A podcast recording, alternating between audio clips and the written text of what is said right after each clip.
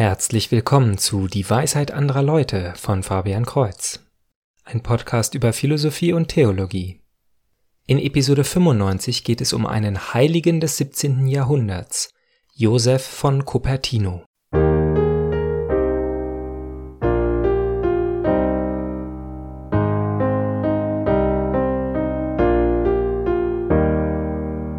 Josefs Familie war stark verarmt und sein Vater ist kurz vor seiner Geburt gestorben.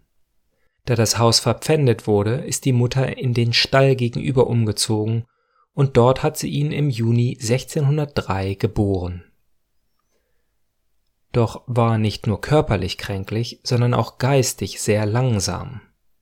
Er wurde gehänselt, weil er oft einfach mit offenem Mund dastand. Zusätzlich entwickelte er ein Krebsgeschwulst am Po, und musste die Schule verlassen. Als er ein Handwerk erlernen wollte, hat ihn sein Meister zurückgeschickt, da er einfach nicht tauglich war. Sogar ein Franziskanerorden lehnte seine Aufnahme ab. Auch die Kapuziner, bei denen er immerhin acht Monate lang bleiben konnte, hielten ihn schließlich für einen so hoffnungslosen Fall und schickten ihn wieder weg. Er traute sich aber nicht nach Hause zu gehen, sondern versteckte sich an verschiedenen Orten und fand schließlich Zuflucht bei seinem Onkel, einem Franziskanerpater. Nach sechs Monaten wurde er schließlich doch von den anderen Mitbrüdern dieses Franziskanerordens anerkannt. Mit der Zeit und viel, viel Mühe schaffte er es dennoch, lesen und schreiben zu lernen. Insbesondere Latein zu lernen fiel ihm sehr schwer, und auch aus dem Großteil der Heiligen Schrift konnte er keinen Sinn machen. Dennoch versuchte er es mit dem Studium zum Priesteramt und hatte das Glück, dass bei der Prüfung seine Lieblingspassage Lukas 11,27 drankam. Über diese Stelle konnte er so viel und so freudig reden, dass er die Prüfung bestand und mit 25 Jahren zum Priester geweiht wurde. Josef der Unbrauchbare war danach aber das Zentrum vieler Wunder. Zustände der Ekstase waren bei ihm die Norm, so dass er meist nicht mit seinen Mitbrüdern essen gehen konnte. Gut bezeugt sind Geschichten über Levitation, das heißt, dass er vom Boden abhob und durch die Gegend geflogen ist. Dies geschah so häufig und ist von vielen Menschen unter Eid bezeugt worden, darunter Prinzessin Maria von Savoyen und König Johann II. Kasimir, dass er der fliegende Pater genannt wurde. Es ist kein Zufall, dass er Patron der Flugzeugpiloten ist. Zu seiner Geburt im Stall lässt sich noch sagen, dass sein Vater von Beruf Zimmermann war. Mit dem Leben solcher Heiligen, die damals wie heute als lernbehindert oder zurückgeblieben bezeichnet werden, die aber doch so gefüllt mit Gottes Gnade sind, zeigt Gott uns, dass es nicht auf die großartigen Leistungen von uns Menschen ankommt. Das wirklich Erstaunliche kommt von Gott. Joseph von Cupertino hat den Gesang über das Gute gedichtet, den ich gleich vorlesen möchte. Doch vorher möchte ich auf das Thema Altruismus leiten. Als ich irgendwann in der Schulzeit dieses Wort das erste Mal gehört habe, habe ich auch gleich gelernt, dass wahrer Altruismus gar nicht möglich ist. Es soll bedeuten, dass wir etwas Gutes auf selbstlose Art tun, also nicht für uns, sondern zum Guten des anderen. Sowohl meine Meinung als auch die aller Mitschüler war eindeutig, dass dies gar nicht möglich ist. Ich brauche doch einen Grund, etwas zu tun, und direkt oder indirekt kann ich doch nur Dinge tun, von denen ich letztlich meine, dass sie zu meinem Guten dienen. Wenn ich jemandem Gutes tue, erwarte ich Dank und Anerkennung dafür. Oder ich bin davon überzeugt, dass wenn ich anderen helfe, ich damit eine gute Gesellschaft schaffe, eine Gesellschaft, in der ich leben möchte. Selbst wenn ich mich chaotisch zufällig entscheide, ohne groß über die Folgen nachzudenken, einfach mal eine Weile Gutes zu tun, dann tue ich dies, um meinem Willen zu genügen.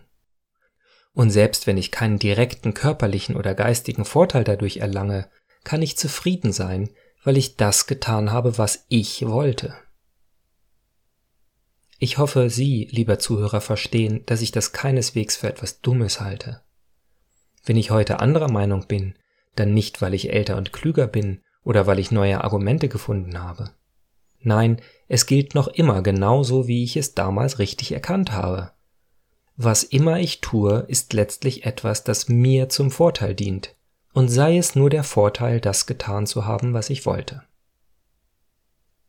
Und dann kommt Christus und stellt alles auf den Kopf. Er sagt, dass wir unsere Feinde lieben sollen. Nun lässt das eine Menge Interpretationsspielraum, doch die große katholische Tradition mit Heiligen wie dem heiligen Josef von Cupertino leben uns vor, was Christus gemeint hat. C.S. Lewis beschreibt es als das, worauf es im christlichen Leben wirklich ankommt, dass wir so lieben, wie Christus geliebt hat, dass wir Kinder Gottes werden, indem wir ihn nachahmen. Und Christus ist gestorben für diejenigen, die ihn getötet haben. Der heilige Stephanus bittet um Vergebung für die, die ihn zu Tode steinigen. Beim jüngsten Gericht kommt es also nicht darauf an, wie viele gute Taten jemand getan hat, weil er sich dafür entschieden hat, dass es das Richtige ist. Wenn dieser Mensch damit seinem eigenen Willen gefolgt ist, dann war es kein echter Altruismus. Seinen Lohn für die gute Tat hat er bereits bekommen.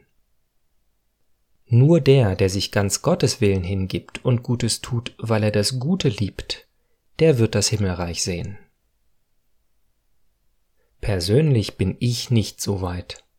Ich bin gut darin zu berechnen, was mir etwas bringt oder was den guten Effekt für den anderen maximiert. Ich will Ziele erreichen, ich will Eindruck machen. Ich setze meine Klugheit ein, um das Richtige zu tun, und doch tue ich viel weniger als ein verarmter, geistig zurückgebliebener Krebskranker des 17. Jahrhunderts. Doch eine Sache kann ich nicht leugnen, und sie treibt mich weiter an. Seit ich Jesus Christus ernst nehme, habe ich neu zu lieben gelernt. Und deshalb beginne ich langsam zu verstehen, wie Altruismus eben doch möglich ist. Die Zutaten sind nämlich Demut, Glauben und Liebe. In Demut folge ich nicht meinem Willen, sondern dem Gottes. Im Glauben vertraue ich, dass es etwas Gutes ist, was ich daraus tue. Und in Liebe wirke ich freiwillig mit, ohne meinen Vorteil zu suchen.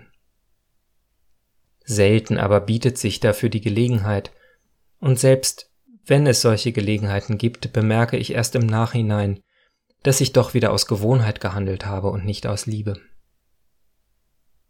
Doch nun zum Gesang über das Gute von Josef von Cupertino. Wer Gutes tut nur aus Angst, tut alles ein wenig schwer. Wer Gutes tut nur aus Gewohnheit, wird nicht die Zukunft gewinnen. Wer Gutes tut mit Gewalt, verliert den Erfolg und rettet nur seine Haut. Wer Gutes tut allein bei Gelegenheit, geht zum Wasser ohne Gefäß. Wer Gutes tut, um als gut zu erscheinen, wird nichts anderes erreichen als Getöse. Wer Gutes tut aus Eitelkeit, wird keinerlei Erfolg haben. Wer Gutes tut mit Geiz, wächst immer ein bisschen mehr in seiner Krankheit. Wer Gutes tut mit Fahrlässigkeit, verliert die Frucht und den Samen. Wer Gutes tut in der Öffentlichkeit, wird ohne Erfolg und Befriedigung bleiben. Wer Gutes tut nur aus Laune, wird weder heilig noch gerecht. Wer Gutes tut, um sich zu retten, wird auch wenn er will, keine Liebe finden. Wer Gutes tut aus reiner Liebe, gibt Gott die Seele und das Herz, und wie ein Sohn und Knecht wird er vereint sein mit dem Herrn. Jesus, süßer Retter, dich lobe ich zu allen Zeiten, du oberster und großer Beweger, Spender aller Gnaden. Amen. Welches ist Ihr Lieblingsheiliger, lieber Zuhörer? Schreiben Sie es mir unter dwal.fabian-kreuz.de. Kreuz mit TZ. Also bis zum nächsten Mal, Gottes Segen.